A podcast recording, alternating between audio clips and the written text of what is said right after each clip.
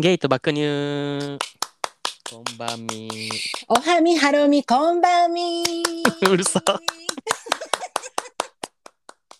こんばんみでございます。こんばんみ。いや思わん。ちょっとな配信時間がさ変わったやん、うん。これ今、えっ、と金曜日の 6, 6時やん。でさ、月曜日さ朝7時やん。うん。これさ全部こんばんみちょっとどうなろうと思って。でちょっとあのおはみはろみこんばんみに変えてみたらちょっとああ、別にいいですか？いいと思う。何でも。何でもいいと思う。うんうんなんかすごい聞く時間バラバラやし、みんな。あ ありがとうございます。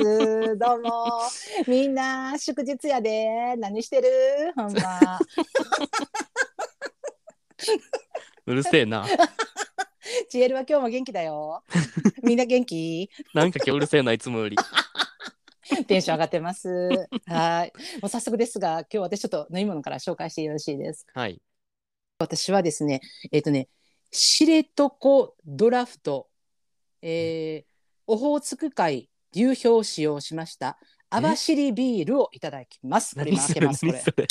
あのー、自戒の念を込めまして、情報量。うん。自戒の念を込めまして、あの網走ビールをいただいてみようかと思いまして、あの網走って知ってる、あのうん最北端の刑務所あるとこ、うん。今あんのかどうか知らんけど、まあそれで今ちょっと開けました。いただきます。ああ。オッケーオッケーオッケー。そういうことね。はい。はい。はい。私はサントリークラフトマイナス196度の引き立つ洋なしです。あれ？今日入ってないの？アイス。あ、入ってない。入ってないの？これだけおおうんシンプル、うんシンプル。オッケー。ほんならじゃあ皆様祝日です。お持ちいただきまして、 KP。KP。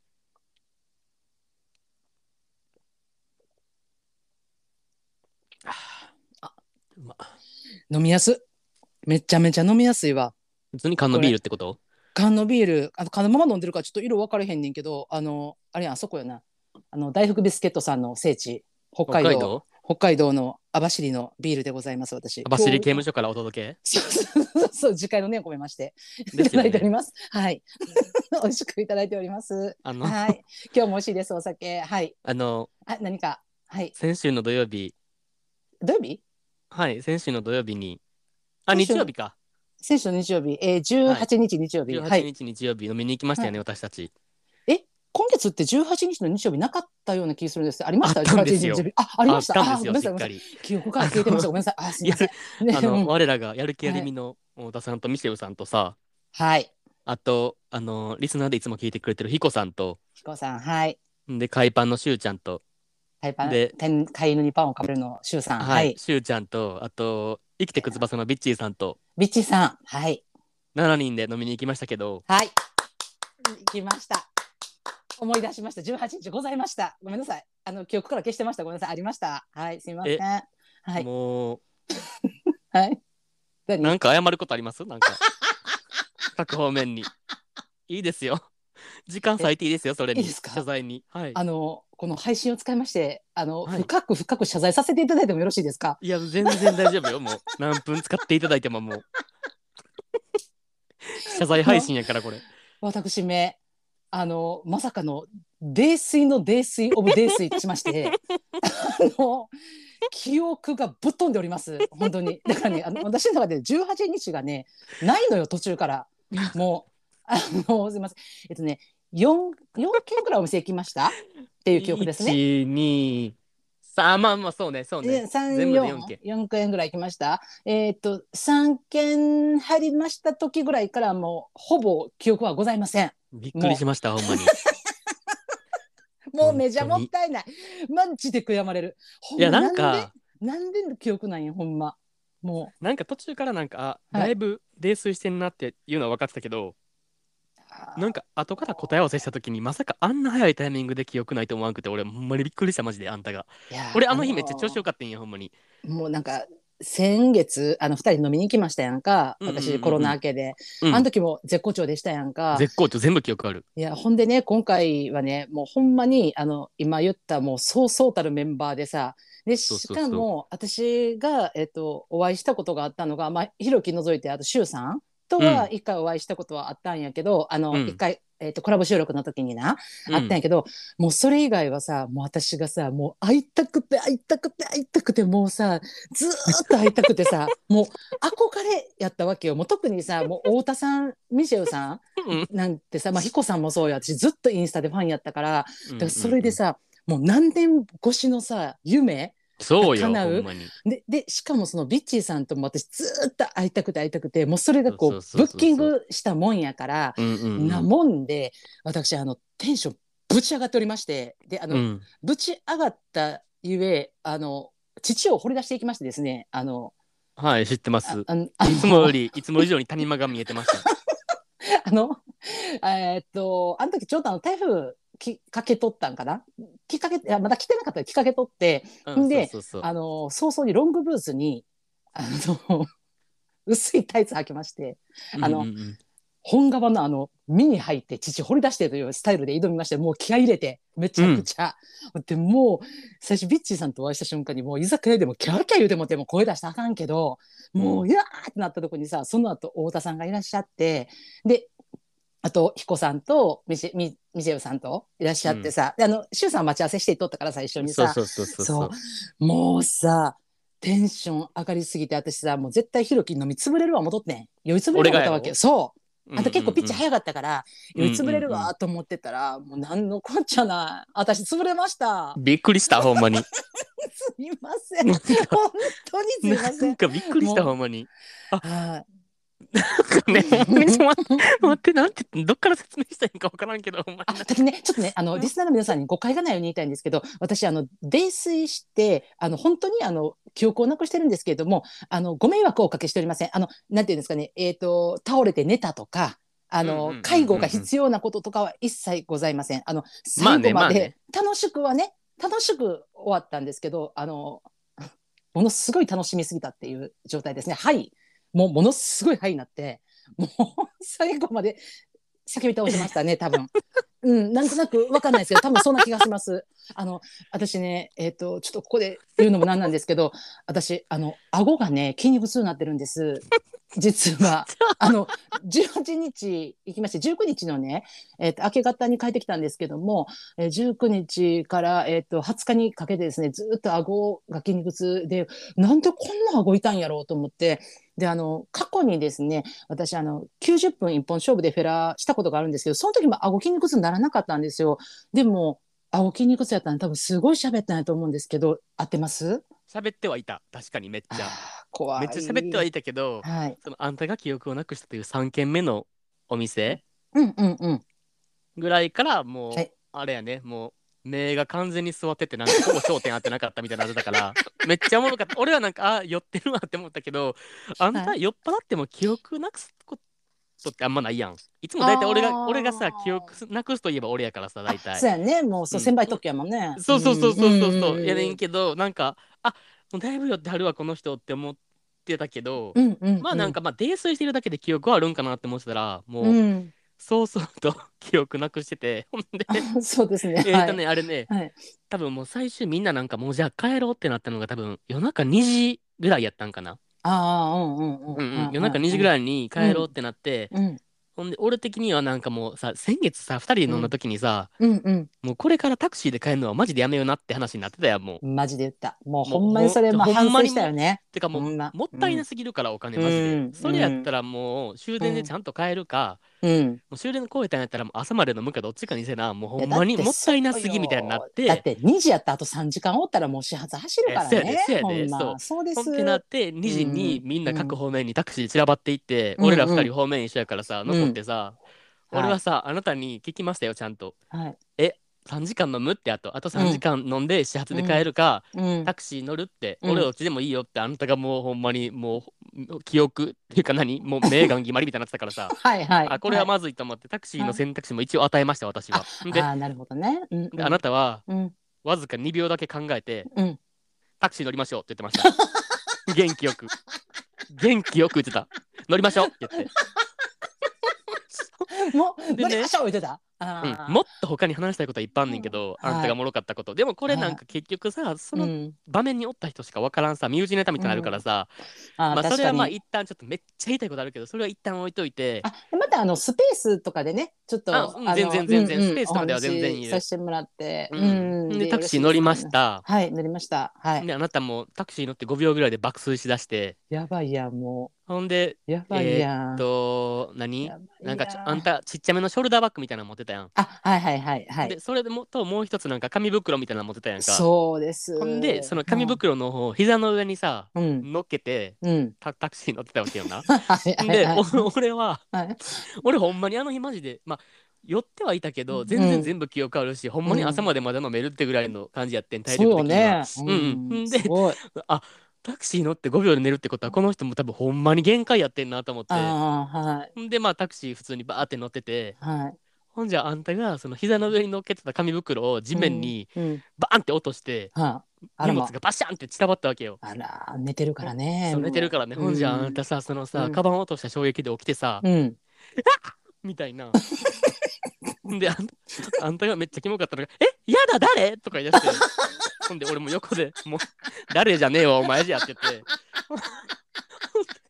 ほんで「え私?」とか言うから「お前しかおらんやろ」って言って「お前が落としてんこれ」って言ってほんであの散らばった荷物を拾い はい。またあの椅子の上に戻した時にはもう寝てたあんたもう「やだ誰?」って言いながら「お前お前なんだよ」ってなってほんで「やだ誰?」とか言うからタクシーのうんうんちゃんもなんかうん「え大丈夫ですか?」みたいな「やだ誰って何?」みたいな、うん、運転手も。やだ誰って何のこと？ってなって運転手も。いや知らん人乗ってんのかい？みたいな。怖い怖い。え大丈夫ですか？とか言うから、うんうんうんあ大丈夫です。あの、ただの酔っ払いです。って言って、もう、そのまま走ってくださいって言って。もうひどかったよ、ほんまにあんた。やばいだからもうあなたがなんかあのーそうそうなんか降りた降りる瞬間みたいな一生覚えてたんやけどなんかふって多分降りるみたいな感じになった瞬間はね覚えててであのその後私だからあの自分のあの地元のどこそこっていう場所とかも言ってなかったからね自分が言った記憶がなかったから、あなたせ説明してくださったんですよね私の家を。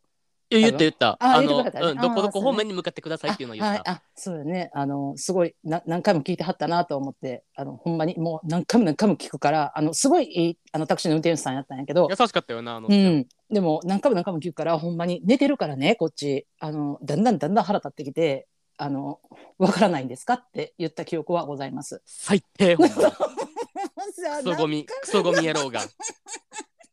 いや優しくな あのわからないんですか？って 聞いたけどいやわからないんですか？も何も私場所言ったっけなって思いながらねはい、あのーやだ、誰じゃねえんだよ。てめえなんだよ、どう考えても。いや怖すぎやだ、やだ、誰が荷物を落としたのじゃねえんだよ。てめえしかいねえだろ。いやただなちょっとな私なあのまだ記憶があるうちね1軒目2軒目とか記憶ございますんであのその辺から言ってね私さやっぱねあの感動したっていうかあの、ももちろん自分が憧れた人と会えたわけやんか。しかも一気にな、だからすごい興奮しとったんやけど。でさそのえっと7人やからさまあ言ったらさ話って結構割れがちっていうかさ7人って結構まあまあ大人数やん。でも、うん。結構割れへんかったやん話。みんなでこう一つの話をしてたっていうかなんかアホな話しながらもわーってあー1軒目とか結構喋ってた記憶が私はあって、でもその時になんかやっぱさ全員さつわものやなっていうかさすごい人たちやなって思ってそのお話のトークとかもそうやし、うんうんうんうんあのなんていうかな気遣いお互いへの気遣いとかそのなんていうか遠慮とかそういうことじゃなくてだからその話のこうなんていうかなこう話の尻持っていきながらこうまたこの落ち着けて、でそこにこうなんかみんなこう同じみんなにこう平等に話振りながらこうなんていうかな。わかるわかるわかる。で誰順が番こにな。そうそう。だから誰が仕切るとか誰が一個も喋ってないとかそんなこともなくなんかこうみんながこう会話をなんかうまくパス回ししながらするっていうことに結構一軒目で私感動してたのとあとみんな美しすぎひん？いやそれはそ私ほんまにびっくりして私なんかなえっ、とよくさえっ、と,、えーとゲイポとかもよく聞くやんか私な。今聞くやんかで聞くんやけど、うんそうするとよくそこの中で出るのに出るワードでえっ、とゲイはえっ、と結構年重ねても綺麗にしてるから綺麗みたいなワードってよく出ることがあるやんか。うんうんうん確かに確かに。ででもそれってなんか私そんなお会いすることがまずないから、えーこの前、えーだから海パンさんとコラボするときにシュウさんとレフさんと会った時にはもうびっくりしたよ。やっぱ美しいなと思って2人。お二人ともな。若いし若いよなってかなんか。そう。で、えー、とシュウさんはお顔え出してはるやんか、うんうんううん。ん。出してはるけあるし、えっとレオさんは出してはらへんけどでも会った時にやっぱなんかわっっていうさ私やっぱ美しいと思ったんやんか。2人とも。うんうんうんって思ったけど今回お会いした皆さんがさ皆さん顔を出してはる人ばっかりやしお顔知ってた？けど、うん。実際にお会いした時になんか今ってさよくあるあるやけどなんか女優さんとか、まあ、一般人もそうやけど加工するやん。うん。加工時代やん。だからうん。実際リアルで会った時に、え？なんか違うみたいな。逆逆パターンね。劣化の方でな、なんかえ？めっちゃ加工してんちゃうっていうのあるやん。なんか逆にな。私さこんなに加工時代にリアルで会った方が美しい人たち集まると思ってさ。確かに。俺もそれはめっちゃ思ったかも。生で見た方が全員可愛かった。いやほんまに。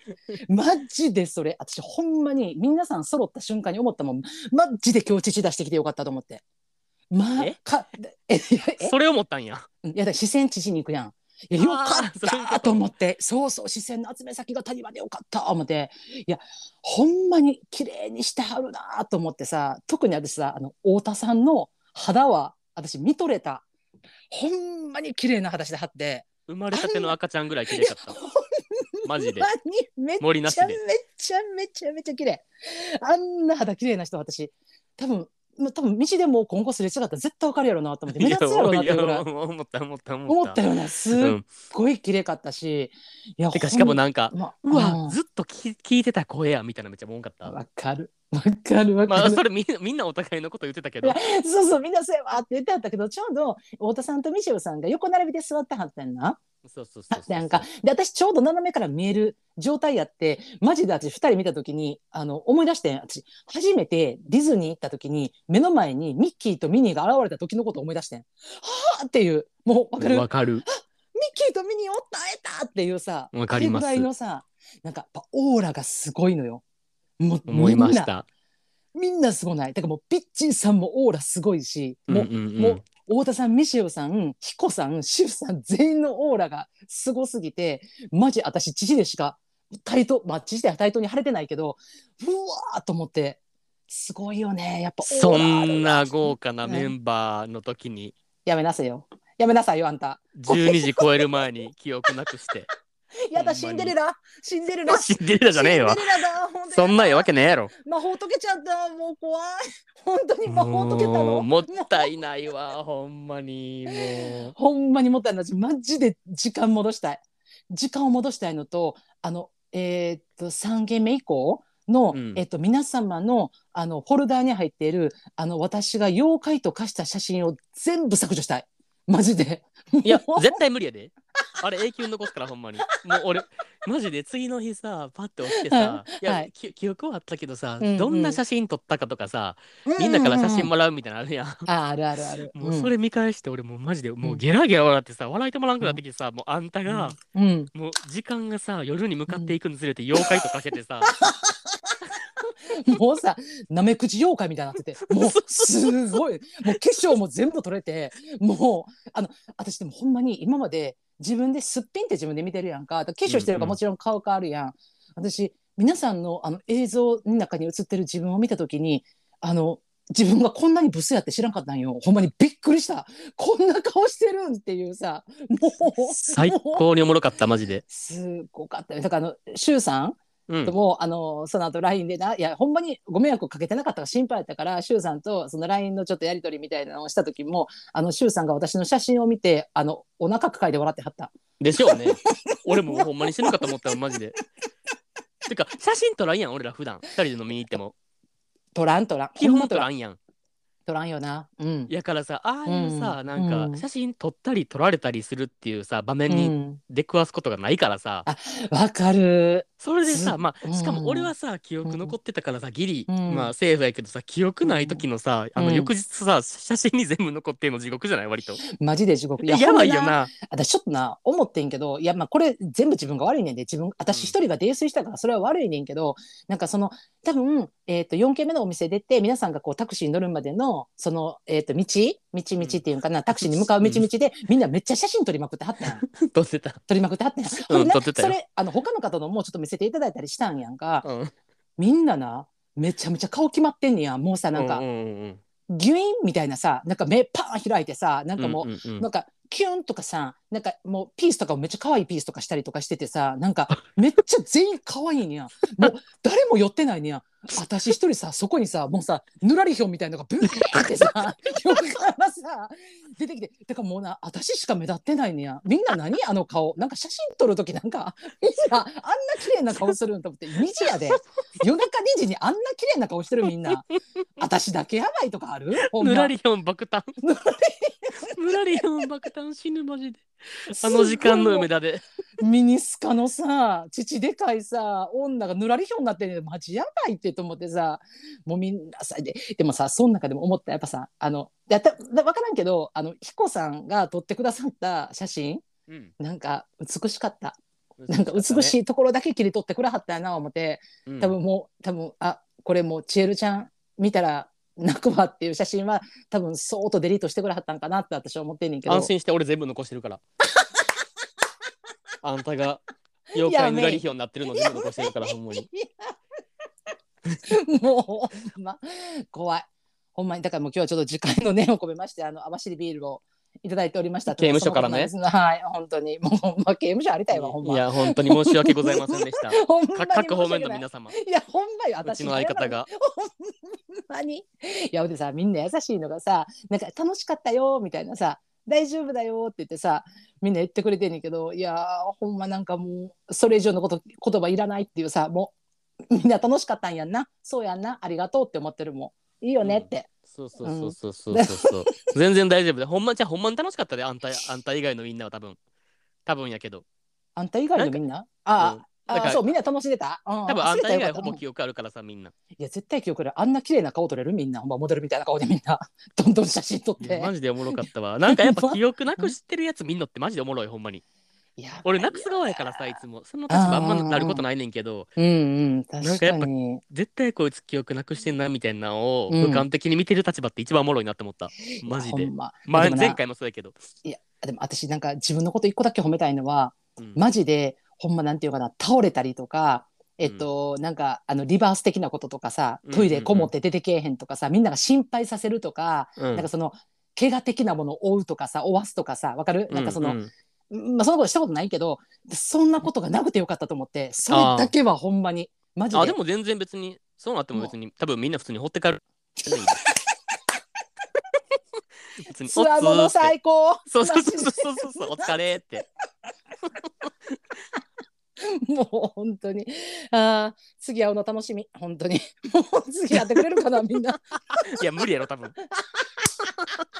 もう二度とないでも。いやいやみんなもうオファー来おへんで絶対もう。嘘やろ。もう一回でって。もう一回でお腹いくから、うん。すいませんって。せやもうあんたにオファー来たら絶対ついてったね相当後ろからも絶対教えんとこ。う 皆さんまたぜひ会ってください。いや本当にすみませんでした。楽しかったです僕は。めっちゃめちゃ楽しかった。ほんまにマジで。もうありがたい。やっぱすごいでもなそう思ったらさほんまなやっぱなポッドキャスト夢あるわ。マジで、うんそれはそマジよね。これだからなんかほんまにこんな機会が訪れると思ってなかったからね。綺麗にまとめようとしてるのだるって思ってる。え？わかった？き綺麗うんなんかもう もうそろそろて。かな思って。うん、憧れのみんなと会えてよかったみたいな話にしてるのだると思って。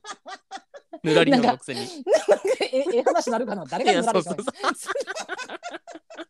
冷静にぬらりひょん。めっちゃやや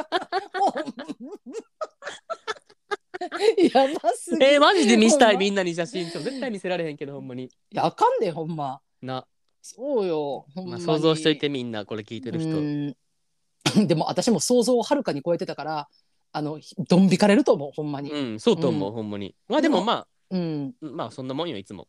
うん、だからいやほんまに人間かなっていうのはあるよね。ちょっとあのほんま限界、うん。うん、限界ギリギリのところまでいってる。ほんまマジで人間かどうなのかっていう。ギリ妖怪って感じだった、うん、そうそうそうそうそうギリ人間じゃなくて、うん、ギリ妖怪って感じだったギリギリのとこでなもうちょっと頑張ったら人間やったのにちょっと超えてもうたって感じだったかも。あ のもう謝罪で終わらせてもらってよろしいですかこれ、はいもう本当に。あ本当に各方面の皆様申し訳ございませんでした、はい申し訳ございませんでした本当に。んほんまでも楽しかったわまた会ってください。はい本当にぜひもうバンバンオファーしよう。もう、はい青々オしましょう。ねありがとうございます、はい。ほんまに。いやというわけでですね。今日はあのこの話からのあのお便りを。お便り。いただきまして読ませてもらっていいですか？いやお便り言ってもらってよろしいですか、はい。読ませてもらいんますね。はいあのちょっと気持ち切り替えていただいてはいお願いします、はい、えーっと山口県出身東京都在住の29歳 A の方ラジオネームモーツァルコちゃんです。もうさるこちゃん、えーはい。とひろきさんチエルさんはじめましてゲイ術界の革命児モーツァルコと申します。王道パターンで誠に申し訳ないのですがそうだゲイにカミングアウトをきっかけにお二人の番組を拝聴するようになりました。ありがとうございます。通勤時料理をしながらはたまたニューヨークタイムに聞いており第1話の抗がん無知から始まり最新話までやっとこさ追いつきました、えー最近はスペースにもお邪魔しています。ありがとうございます。まずお二人のことを書きたいと思います。チエルさんの思い出エピソード。最初の方の回で、ひろきさんの声質とイケメンと言われるご尊顔がマッチしてない件について、チエルさんのそれなら整形してブサイクになって前的な発言に電車内であったにもかかわらず爆笑寸前になり、我慢しようと、ククッと一番きしょい感じになり、JK にガン見されたのを覚えています。記憶を消して家で爆笑しながらもう一度聞きたいです。チエルさんの好きなところ。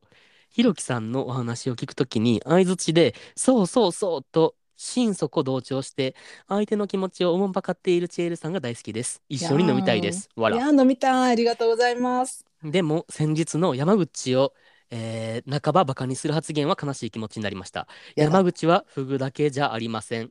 怒りマーク。なんて。申し訳ございません。本当に申し訳ございません。そんなつもりではございません。えーっと ひろきさんの思い出エピソード。アズールの店員さんの「いらっしゃいませ」が同じく電車こらえきれずに笑ってしまいました。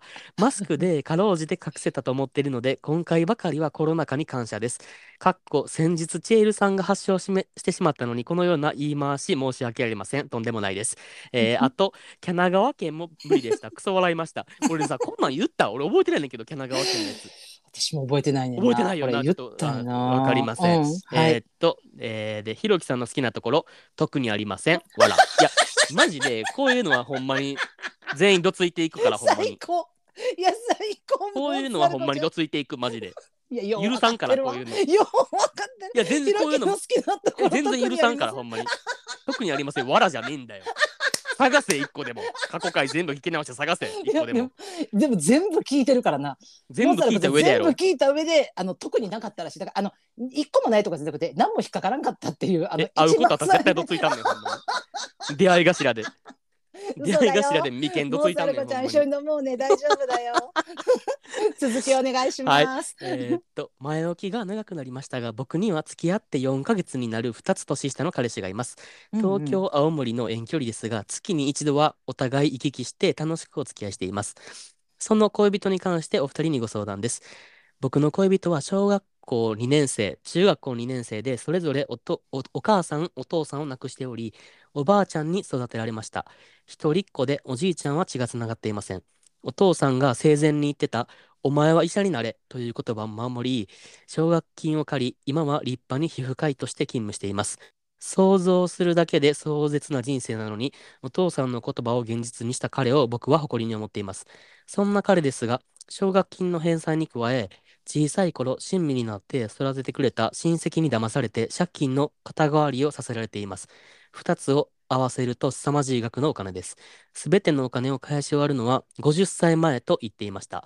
そして奨学金の条件として返済までは青森県内の病院に勤務するというのがありもともと都市志向の彼は青森から抜け出せない閉塞感に半ば病み人生を諦めているように感じます。反対に僕は裕福な家庭に育ち自分のやりたいことを仕事にするために働きながら学校へ行き去年山口から上京転職しました自分の意思で住むところも仕事も取捨選択できる僕に彼は住む世界が違う自分もそんな人生が良かったと言いますうんこんな時はいつも何と返していいか困ってしまいます。でも僕は彼が僕が付き合うことでちょっとでも人生捨てた捨てたもんじゃないと思えるように言葉を尽くし楽しい思い出が増えるように頑張っているつもりです。開業をし稼ぎを増やして返済を早めたいという彼の夢を叶えるためにデート代を節約し将来のビジョンを一緒に話しポジティブ思考へ引きずり込もうと前処していますが、なかなかうまくいかず、僕自身もまだまだ子供で、彼の人生を悲観する発言に対してイライラしてしまいます。そしてうん、イライラした自分の器の狭さにまた落ち込んでしまいます。また彼は、一番親身になってくれた親戚に裏切られた経験と、今までの恋人もみんな浮浮気や隠れてエロアカをやっていたことも相まって、人を初めから疑い、信用しないようで、僕のことをあまり信用してくれません。うん今までの人生辛かっただろうけど、その裏切ってきた人たちと自分を一緒にしないでほしい。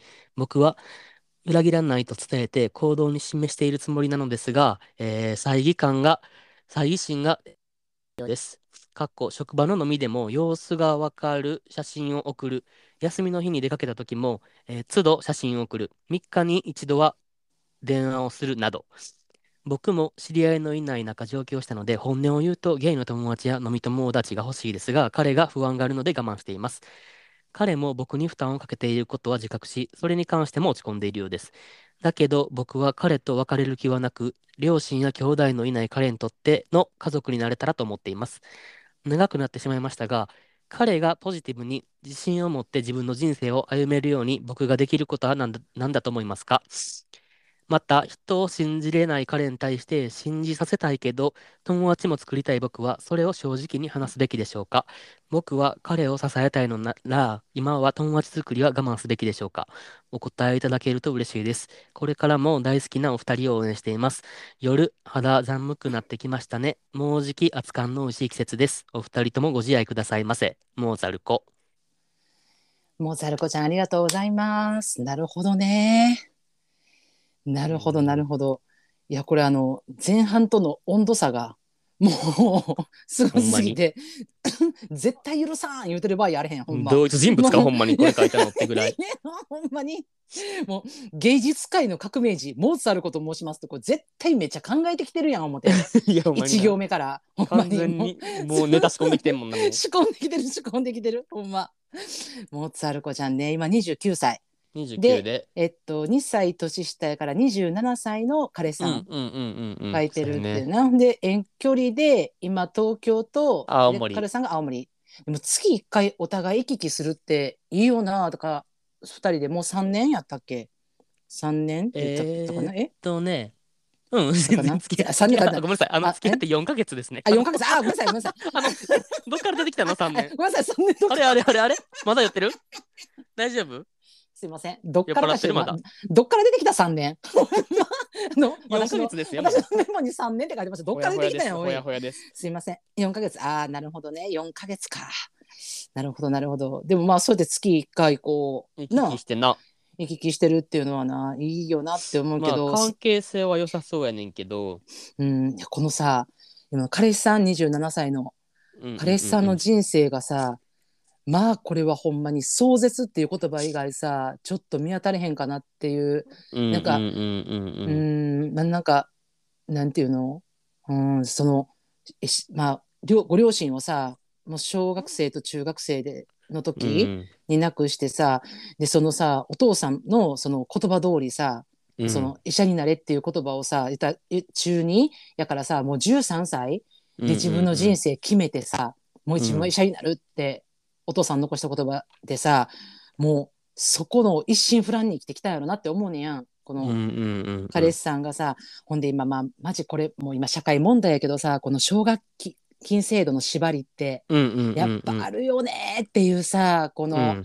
マジでこれ今だってもうさ大学卒業した時点でさその3桁のさ数字のさ借金をさ背負って社会人になる人がさ、めっちゃ多いやん今。いやまあまあ確かに。もう奨学金問題はあるけど、それはもうちょっと国,、う国がうんこって話に尽きると思うからマジで、なんか外国人留学生ばっかに金配ってんじゃねえうんこって感じやから、いや マジでそれはほんまに。いやいうんほんまに。いやマジで。だからそこにまあそれだけじゃないけどなこの彼氏さんはさ、うんうんうん。でそこにまあそれだけでもさ、まあ、大変やと思うねん。だからあの何今その奨学金抱えて社会に出るっていう社会人1年目からもう借金抱えてるっていう状態の人ってさ大変やと思うしでそれだけじゃなくてさそのさ親身になってくれたさ親戚にさ裏切られて借金背負わされるってさまあもうさ、うーん。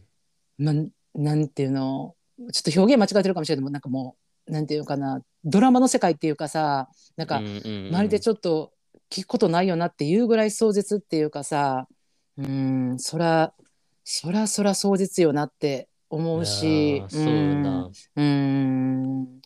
でもその何やろうあのまあ今モーツァルコちゃんがさ言ってるさなんていうのまあそういうことがあってなで、まあ、あの今までの恋人にも浮気されてきたと彼氏さんはな。うん。でそういうことが相重な相まってその人をさ初めから疑ってその信用しないようで僕のことをあんまり信用してくれへんっていうことがやっぱ辛い、うんでなんかやっぱその、ね、人生辛かったけどでもその裏切ってきた人たちと自分を一緒にしないでほしいっていうさ、その気持ちはさ、まあ、分かるよ。そのモーツァルコちゃんの気持ちとしてはな。だけどこれな彼氏さんからしてな、これなし信じれるかって思ってしまうんだよな私は。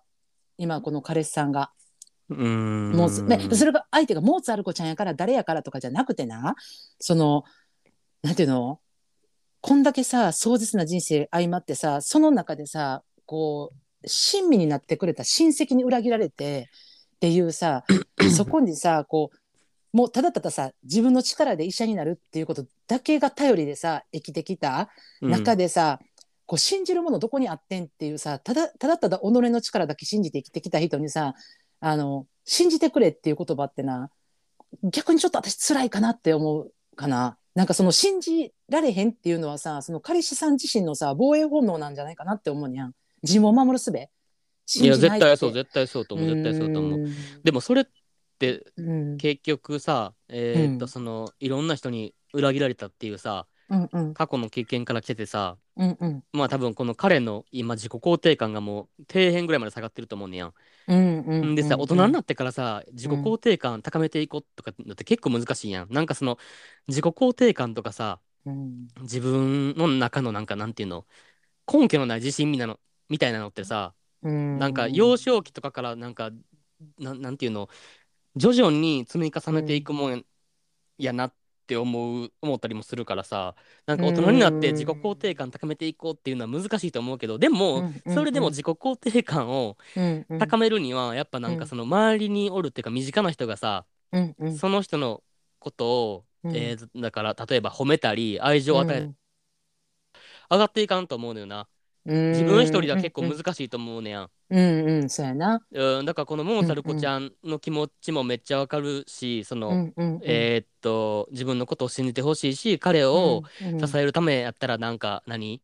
あの頑張りたいみたいな気持ちもめっちゃわかるなって思うのよな。めめっちゃわかるめっちゃわかる。だからそのほんまにモーツァルコちゃんが今彼にあの与えてるのはほんまにその無償の愛っていうかさもう一心不乱の愛であってそれに対して何て言うかなどうしても今でもまたずっと猜疑心とかに苛まれてて心を閉ざしてる彼の心の扉をどうにかこう開けてあげたいっていうかさ少しでもその傷を癒してあげたいって思う気持ちってもう優しさでしかないし愛でしかないからそういうことでしか多分あの彼氏さんの自己肯定感とかってこう癒されたりとか満ちてきたりとか少しでもプラスになったりとかはせえへんからすごい存在やろなと思うねん。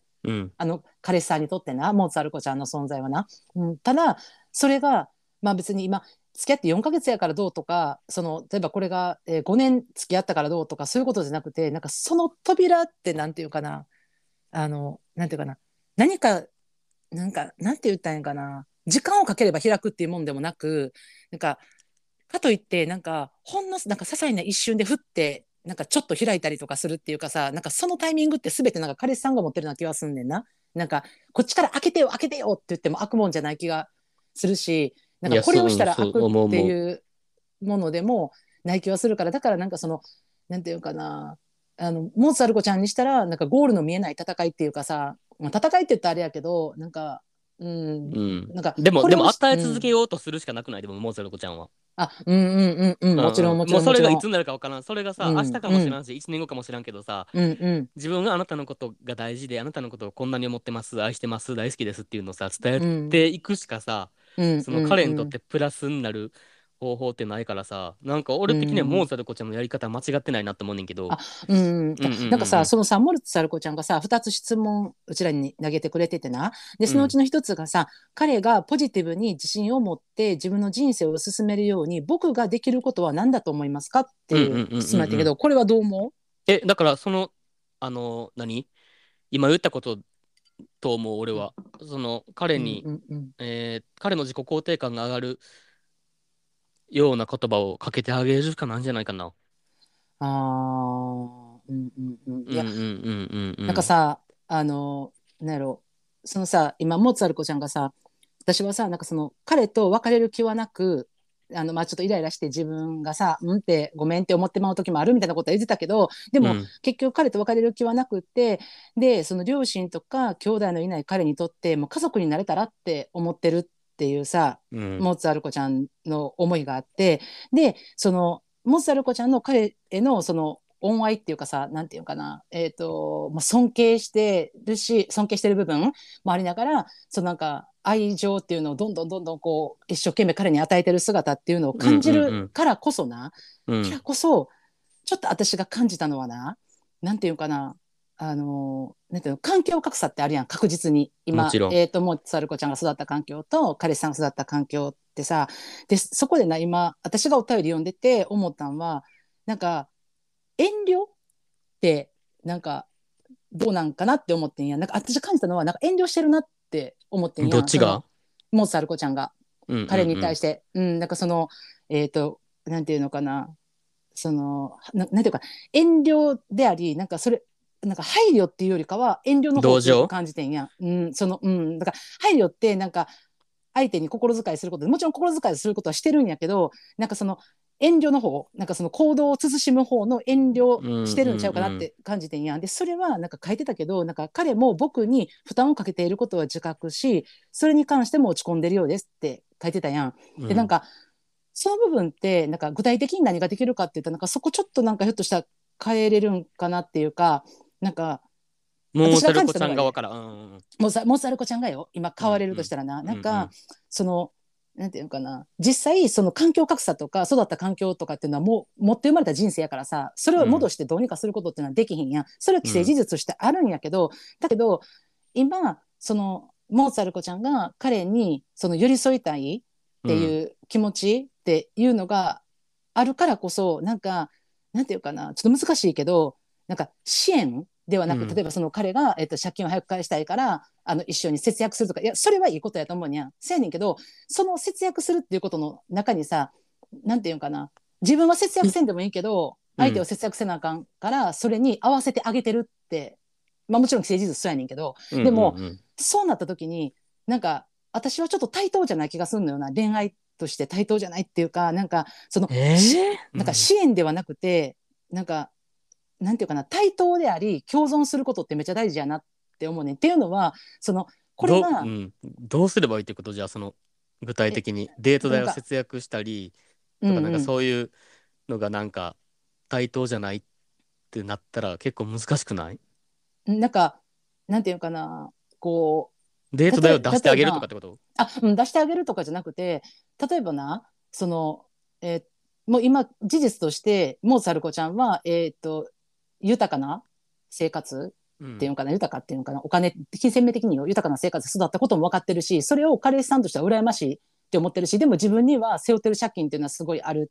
でそれを早く返したいっていう人生お互いはもうお互いのことを認知し合ってる状態やんか。うんでその状態ででも今彼氏彼氏として11で付き合ってるわけやんかパートナー同士として、うんうんうんうん立場としてはそこは対等で付き合ってるやん。でもただ背負ってきた人生と背負ってるものが違うっていう状態なわけやん。でそこでさ例えば、えー、とモーツァルコちゃんがさ、えーイタリア料理食べたいなってうん。イタリア料理好きとするやんか、ででイタリア料理食べたいなって言ってもさあのなんていうのかな。例えば彼氏的にさイタリア料理食べさせてあげたい？一緒に食べに行きたい、うん。うん。でもそこでさモーツァルコちゃんがさいやでもなんかあのここでお金使うのもったいないからやめとこうよっていうのと例えばそのさなんていうんかな。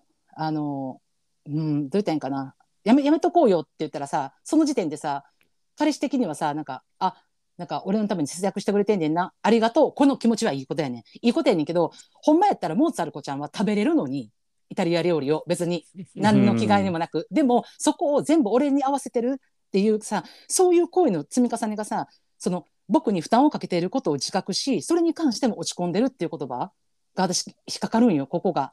そのえー、僕に負担かけてるって負担をかけていることを自覚してそれに対しても落ち込んでるっていうのがさなんかでももうそれすらも負担に感じたらもうどう転んでも負担に感じるだけじゃない？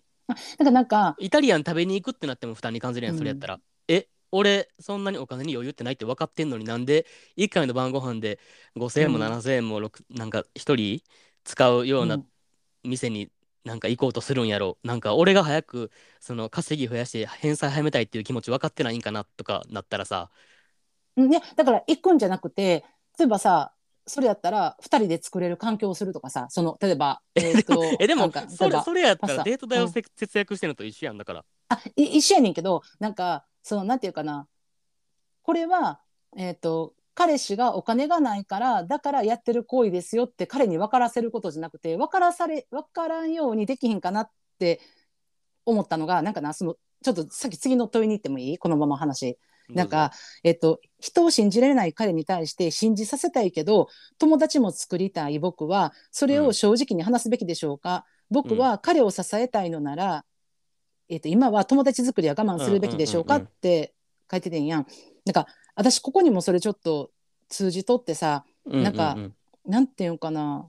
あのー例えばさこれこんこの文章を読むとあのーモーツァルコちゃんは、えー自分は、えー今都会にお友達、まあ、上京してきたばっかりだし友達も作りたい、うんうんうんでもそれ言ったら彼氏になんかうまあもともとその恋人とか人に対して猜疑心がある彼氏やから不安にさせるからって言ってるけどなんかだからじゃあ僕は作るのか作らないのか我慢して作らないっていう選択肢なのか、うんうんうんあのそれともなんか彼氏に悲しい思いをさせてでも言って作っていいのかっていう選択肢うんうんうんのこの2つって今言ってるやんか、うん。じゃなくてさ共通の友達作るっていうことはできひんのって思うねん。だからなんかえ遠距離やのに？えだからさ月に1回遊びに来てるんやろ？だからさその月に1回さその東京に彼氏が来るわけやん。月に1回、その時にさ、えっと例えばアプリでさ今そのアプリもさ見せたらいいやん。今は僕は彼氏がいてますってこんな彼氏がいてますみたいなさ。で彼氏と共通の友達になってくれませんかって。でそこでさその例えばその上京する日に一緒に飲みに行ったりとか遊びに行ったりとかしたらさじゃあ彼氏さんもその自分がその青森に帰った後も例えばあのこの間会った A 君おるやんって言ってで A 君とこんなんこんなんとか A 君と今度別にさまあ今やったらさそのなんていうの距離があるからって言っても別にさビデオ通話でもさ何でもできるわけやんか SNS を使えばさ、うん、だかららさそこってさ別に実際距離があるけどもっと距離近くおる手段なんてなんぼでもあるんやからなんかなんでそこがなんか自分は我慢するべきなのかそれともなんか言ってでも自分の顔を通していいんですかっていうなんでそこに2種類なんやろ？ななんで一緒に作るっていう選択肢がないのって現実的じじゃないからじゃない？でもその案は割とげんなんか言葉で言ったら簡単そうに聞こえるけど、それって結構現実的に考えたらめっちゃ難しくない？その遠距離の2人、うん。うん。青森東京間の遠距離の2人がじゃあ東京か青森どっちかに行った時、まあ、もしくはまあだからモーツァルコちゃんが東京で東京で友達欲しいって言ってるから、東京になる確率が高いと思うけどうんうんうん。その中でさうん。えー、と彼が東京に来てる間で東京で共通の友達を作るのって結構ハードル高くない、えだからその来てる例えば、えっと、8時間とか10時間の間にその例えば、まあ、別にそ2人で一緒にゲーバー行ってそこでさあのうちら仲良しピ一緒にお酒飲みませんか？でも別に全然いいし逆にアプリ使うんやったら2人でさ別に遠距離でおってもアプリでさやり取りでできるわけやん。そこでこの知り合いの人例えば、えーとうんうんうん例えばそれこそ9月の20日に上京するって決まったら9月の20日夜飲みに行きませんかっていうことってそんな難しいんかな？いや俺は結構難しいと思う。現実味がない気がする俺は。なんかそれなんか邪推やけどそれすらも嫉妬って思われるかも、思われそうやなって俺は思う。自分が青森にいてる時も、うん。あのモーツァルコちゃんはあの友達と会ってるんかってなったらまたなんか、うん。あ結局ほんじゃ自分が青森出れてないのはなんなんでやって深掘りしていくとあほんじゃ結局なんかああいうことがあったからやみたいなんでなんかえなんかだからそうなっていく気がするから俺は普通、俺はあの、うん。正直に話して友達作りたいって言えばいいかなって思うねんけど。我慢するする必要は全くない。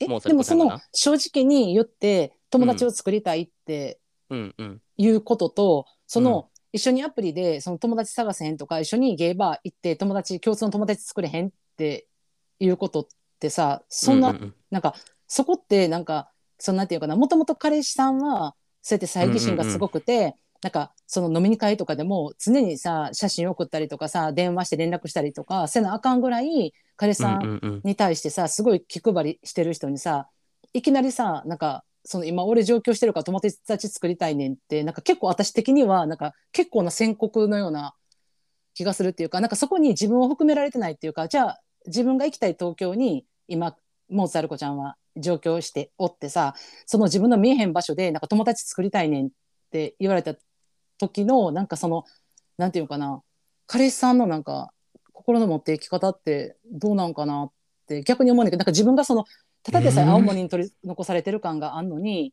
うん。さらになんかそこでさ今唯一さ唯一かどうか分からんけどそうやって、えー、と今彼氏のさモーツァルコちゃんがさそうやって連絡取って自分にさ3日に1回も電話してくれるしあ飲みに行くって言ったら絶対報告してくれるしっていうさそこにさ結構すがってる部分ってあるわけやん。もう青森に寄ることもヘキヘキしてるわけやんか。もう嫌で嫌でって辛いってさ。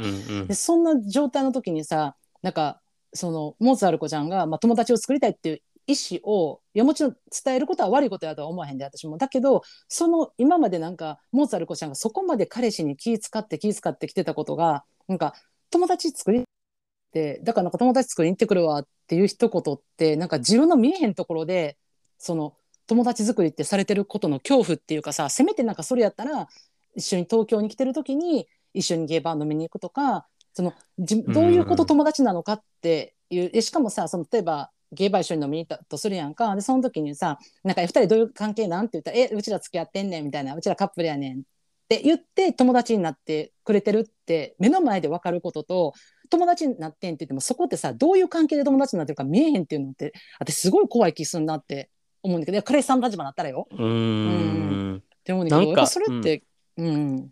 いやなんかうん。えーっとその何？まあかんそうだった環境もさたまあおそらく経済状況も全然違うから2人ともモーツァルコちゃんとうんその彼氏は。それでさまあう今んこのモーツァルコちゃんがそのうん。えー彼氏を不安にさせへんようにそういううん。何安心させるようなことをしてるわけやんか。その写真を送ったりとか。ほんでえーできるだけ不安さにさせへんように頑張ろうみたいななっててさ。ほんでまあなんか、かえーっと友達ほんまは作りたいけどうん。なんかそれもなんか不安にさせるんじゃないかなともとか思ってなんかうん。我慢したりすると、うん、なんかそれってなんか逆にどんどん支配されていけへんかなってめっちゃ思うねんな。モーザルコだちゃんが。誰がモーザルコちゃんが彼に。あー。なんかその言葉出したらもう最終兵器みたいになるなるなるみたいなことない？なんかこのえーっとえどういうこと？どういうこと？えーっとね彼は、えーうん。住む世界が違う自分もそんな人生が良かったと僕に言いますっていうのってさうんうんうん。なんかそれ言ったらうん。もうこちらもできひんくなるやんっていう感じもない？あモーツァルコちゃんが？あ、うんうんうんうんあれかそれって逆に彼氏彼氏さんの、うん、だからもうこれこれを言ったらなんかうん絶対モーツァルコは俺の言うことを聞いてくれるっていう最終兵器みたいな気がすんねんけどなんかそそれはもうなんか俺はなんかそれ言うのはちょっとずるいって思ってしまうねんけどなんかあー彼氏住さんが。む世界ううんうんうんん。住む世界が違うって思うんやったらうんうん。うんなんかてかもう住む世界なんか違うんやしそもそもそうだった環境も。うんうんうんうん。もだちろんもちからそれはそれでさ、うんうんまあ、受け止めなあかんやん。ほんで、ろん。モーザルコちゃんが東京でえーっとまあ彼からしたら、うん。えーっと青森住みの彼からしたら華やかな生活を送ってるっていうのも受け入れなあかんことやんか。うんうんうんうんうんうん。だから東京でうん。暮らしてるモーザルコちゃんにそういう言葉を言うかなって、あー言うかなっていうのは言った今、うん。彼氏さんに対して、うん。それちょっと支配的でひどくないですかっていう話やんな。うんうん。どんどん支配的になっていきそうな気がするなって思って、あーなるほどね。モーザルコちゃんをなんかどんどんなんか何？束縛していくっていうかあーうんうんうんうんうん。行く状況になりかねへんのが結構俺は心配やからそれはそれやけど俺が友達作りたいのそれとこれは全然別な問題ですっていうふうにちょっと切りあー話して考えてみた方がいいかも。なんかもう何するにもなんか彼が不安じゃないかなとかってさうんうんんいうことを気にしてさ心配せなあかんのってさもうそれってもう、もはや支配に近くない？ほぼ。あーまあそうやなだから今私が見てる目線とひろきが見てる目線って多分モーツァルコちゃんの目線と多分私彼氏さんの目線で結構見てるから今、えっと、違う目線で見てんねんけどただなんか唯一なんかそのなんていうのかなひろきと私の意見として合ってるのはあの対等で共存するっていう意見は多分うちとひろきと合うてんねやんか。で私もやっぱそこってすごい大事でなんかこれは私が彼氏め彼氏さん目線で今話多分進めてるような気がするんだけどな自分でなんとなくな。うんうんうんうんうんうん。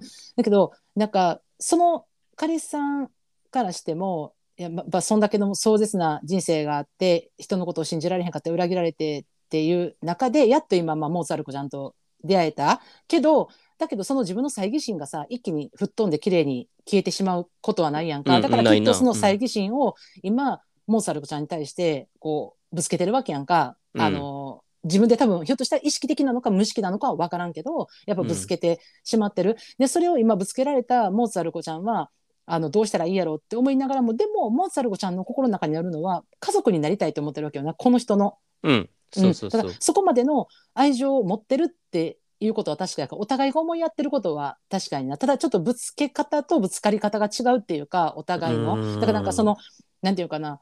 全然知らん環境の者同士が出会ってるから多分なんていうかな足場が全然固まってないっていうかさどう言ったらいいんかとかどうしたらいいんかっていうのは不安なんは多分これってどこのカップルにでもあることやけどそれのすごいなんていうかな壮絶なこうなんていうかな環境の違いっていうかそこが今すごいこう問題になってるんやと思うんだけどただそこでやっぱ大事なのは私は対やっぱ私もその対等であるっていうことはめっちゃ大事だと思うんやん。うん。その、うんうん、だからそのその中でなんていうのかなそのまあ例えばだからその言い言い方じゃないけどそのさあのなんか友達なんかなんていうのかなそうやって俺のことめっちゃ疑うかもしれへんけど俺は別にお前のことをめっちゃ大事に思ってるし好きやしなんか、まあ、家族でありたいって思ってるけどでも友達作りたいっていう気持ちもあるから友達作ることに対してはなんか別に何も言わんといてほしいみたいな感じのさ、うん。わかる？なんかその、まあ、多分この文章であったとしてもさ言い方一つでさなんかお互いのさうまいこと言ってた愛情がなんかパキッと折れてしまったりとかするなんかすごい危うい状態になるやんか。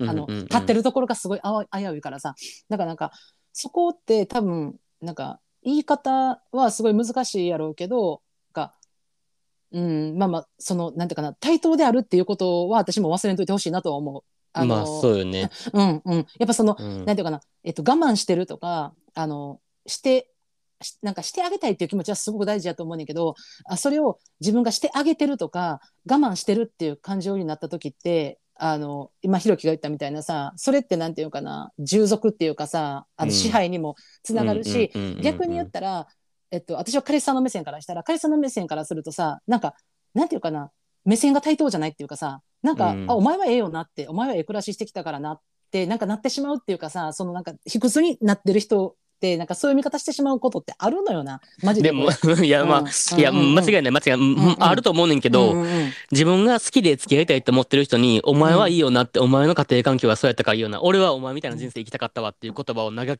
投げかけちゃうぐらいやったら、うん。もう人とあの付き合わない方がいいと思う、正直。ちょっと、その一言って強すぎる気がする。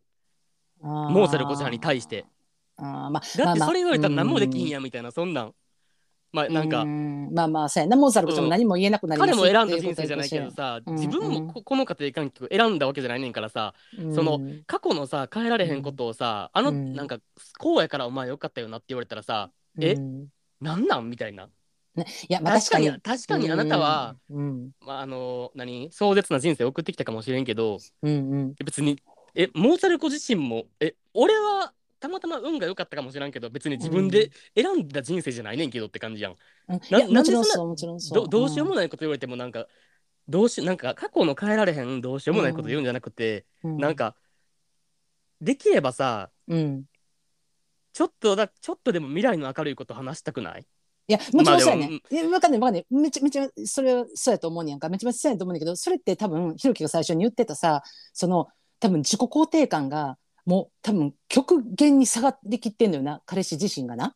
自分で。多分、んうんうん。その自分の人生においてもさその多分マイナスな発言をモーツァル大好きなモーツァルコちゃんにぶつけてしまうっていうこと自体ももう自己肯定感がめちゃくちゃ低いからそういう言葉を投げてしまってんねんな。でうんうんうん。そうもそうなった時にモーツァルコちゃん優しいから黙るしかなくて、まあ、なんか何も言えなくなるやんか。だからそこをさモーツァルコちゃんがさ今ひろきが言ったみたいに言ったらって思うねん。うん、言っその言ったらいいと思う俺もほんまに、うん。だからでも、うん。それを言う彼を私は要責めや。んもうなんかそこまで自己肯定感を下がりきってしまってて多分人との付き合い方がすごく不器用になってしまう人生っていうかさを生きてきてしまったのも彼やしでもその彼を好きになったのもモーツァルコちゃんであるわけやん。そうそう。だからやったらモーツァルコちゃんは彼がそうやってなんか「お前はいいよな」って「あのお前みたいな人生来たかったわ」ってもし言われたらなんか「えっ?」て言ってなんか「えでもな」って「えそれ言われて俺何もできへんで」って。でででもお前はさってそうやってさお父さんに言われたことをさ医者になりたいっていうことをさ掴み取ってくるすごい人生やったやんって言ってうん医者になろうって思ってなれる人がこの世の中で何パーセントいてると思う。でもお前はそれを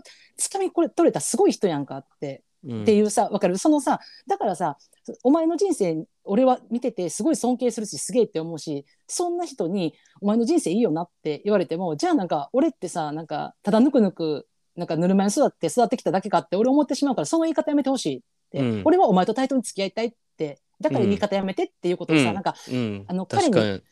うん、しっかり伝える。で伝えてもいい、うん、伝えるのもうん。めっちゃ賛成俺も。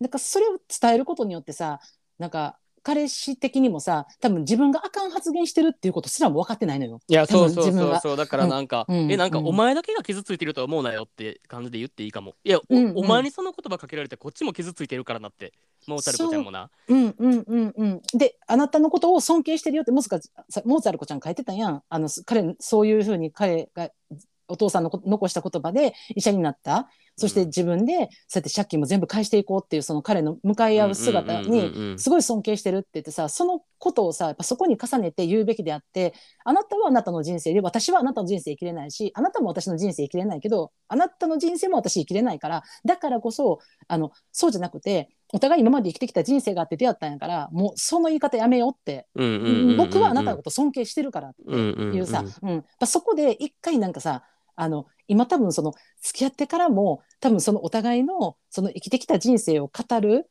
ぐらい多分お互いがすごい親密になりすぎて、だからこそそっち側の状況がバックグラウンドが先にバーンってきてるからさ、なんかうううそっからの付き合いよりもさあの過去の人生を引きずってなんか2人が前見てるみたいになってるからじゃなくて、うんうんうん。過去は過去うんで今からどう2人がどうやって人生歩んでいくかにおいては一旦対等になろうっていうのはさ、うんそれ大事よね。絶対に大事。うん、うんいや大事やと思うほんまに。ああそうだと思います。もう これ朝生ですか？大変。も 朝う大変もう。ほんまに大変モーツァルコちゃん。もう本当に。いやいや大変やと思う。でもなんかさすごい大変なはずやねんけどでもさモーツァルコちゃんのさ口から出る言葉ってさなんかさそれでもさなんかこう彼の心を癒したいとかさあの、うん。彼の家族になりたいっていうさあの、うん。すごいポジティブな言葉がさいやほんまそ出てるやんか。愛情とパワーに溢れてるなって感じかも。いやほんまにでも結局最後残るのって愛やてほんまに。うんあの、うんうんうん思うねやんかだからそこの愛をさもっともっとさらにさなんかお互いのさ扉をさこう開かなかった扉とかを少しずつ開けていくためにもさあのなんていうかなそこは言わなあかんことは言わなあかんはっきり言ううんもちろうんもちろん。でもそこをさ言ったらさ案外さその友達のこと友達作りのこととかもなんかうちらがさなんかえなんか現実的じゃないやろとかえ現実やろとかいうレベルじゃなくて2人で案外サコッと解決するかも。なんか。うんうんうんうん、それこそなんか、いや青森で友達できたから一緒に会わへんとかさ逆によ。なんか、うん、そうやね、うん、そうそう。てかうん、うん、彼の立場をまず考えるのも大事やけど、うん、それで考うん。えた上で自分の意見を押し殺すんやったら、うん。押し殺す前に一回言ってみてもいいかも。俺は今こう思ってるみたいな、そその上で別にその状況がどういい方に転ぶか悪い方に転ぶか分からんけどさそんなんもうどんなことでも一緒やねんから言ってみなさ、始まらんやんもう何でも、うん。うん。うん。うん。うん、だからそれで考えて押し殺すぐらいやったら俺はうん言ってみた方がいいんじゃないかなと思う。モーツァルコちゃんモーツァルコちゃんもう言うてるわモーツァルモーツァルコちゃんうのん、うん。うん、ちょっと心の健康のためにもなどんどんそういうの我慢していったら疲弊していくと思うからもうモーツァルコちゃんも。そうやねちょっとなんかあるみたいなこともちらって書いてたし。そうそうそうそうそうそう。そうほんでそれううんだからさっきも言ったけどそれが支配的ってうん。あのもうどんどんそういうのって徐々にさうん進行していくもんと思うから、もう気づけばなんかその自分が支配されてるってことにも気づかみたいな状態になったらさ一番危険と思うから、うん。うん。思ってることあるんやったらちょっと言ってみて正直に。そうよね。だからそのなんか友達作りたいねんとかいう言葉からじゃなくてその、なんかなんていうかなお互いのそのバックグラウンドの人生過去の人生に対する発言に対しては、それは一旦切ろうっていうことははっきり言った方がいいかも。その後、お互いがえどうしていきたいのか？友達を作っていきたいのかとか、その後の話やからこれからの人生のことやから、うん。まず、一回そのお互いの過去となんか今のを絡め合いすぎてるから、うんそこは、一回立ち切りたいっていうことは、うんうんうん。一旦整理した方がいいかもなそのそこも。うんうん、いいと思う。そしたらなんかいいやんなそうやってさなんか節約して開業に向かってさ彼がさ、うんうんうん。まあまあそれはさ、まあ、あと何十年って、まあ、27歳やからさあと20年とか考えるとすごいなって思うけどマジでほんまあの生きてたら一瞬で一瞬で過ぎることってあるからな、ほんま気ぃ付いたらなんか、あのいやもう40やななんて思うこともあると思うし、うん、だからなんかうんうん。うん過去とは一回な。う、んうん。離別できたらいいなと思います。そやんな、い。話話し合いやな。マジで話し合い。めちゃめちゃなるよな、話し合いって。いや話し合いや、マジではもうほんまに。めっちゃなるよな。でも、ほんまに、うん話し合いするべきことを後回しにしても、うんもうそれってなんか臭いものに蓋をしても一緒やからさ、うんうんいつかは絶対その蓋開けなあかん時が来るからさ、うんうんもう早めにそうよね。対うん処していこそうそうそう。ほんでまたさそれでなんかこうなんていうのかな。まあ、いろんなさ化学反応とかさ、まあ、起こるかもしれへんしなんか予想してなかったなんかいい結果とかさなんかあまり何もことが進まないとかいろんな状況あるかもしれへんけどまたさなんか辛い時はさモーザルコちゃんお便りしてうちらに待ってます。いやー本当にスペースも来てください。あほんまにほんまにぜひぜひスペース聞きに来てくれてるって言っての、うん言ってるからほんまぜひ来てください。話そう。はいというわけで縁も竹縄です。も喋りすぎました。う全然何の話からの妖怪のラリオンから。の何よ朝生ラリオンからのモーツァルト朝生。意見バチバチ。もうす 本当にあのさ 今回も最後までお付き合いいただきました皆様ありがとうござありいます。がとうございました。あの芸爆で取り上げてほしいテーマやうちらに打ち明けたい悩みや相談あと番組の感想もホームにお送りくださいお待ちしておりおます待ちしてます。というわけであの3連休がちょうどまた始まりましたのではい。皆様良い連休をお過ごしくださいはーい。では飲みすぎには気をつけてね。やだ怖い。何？あ、あ、ごめんごめん。あんたに言ったつもりなかったんけど、あ、ごめん、なんか皮肉まだ、皮肉っぽく聞こえた？まだ網走ビール残ってます。飲みます。では皆様また来週。バイバイ。バイバイ。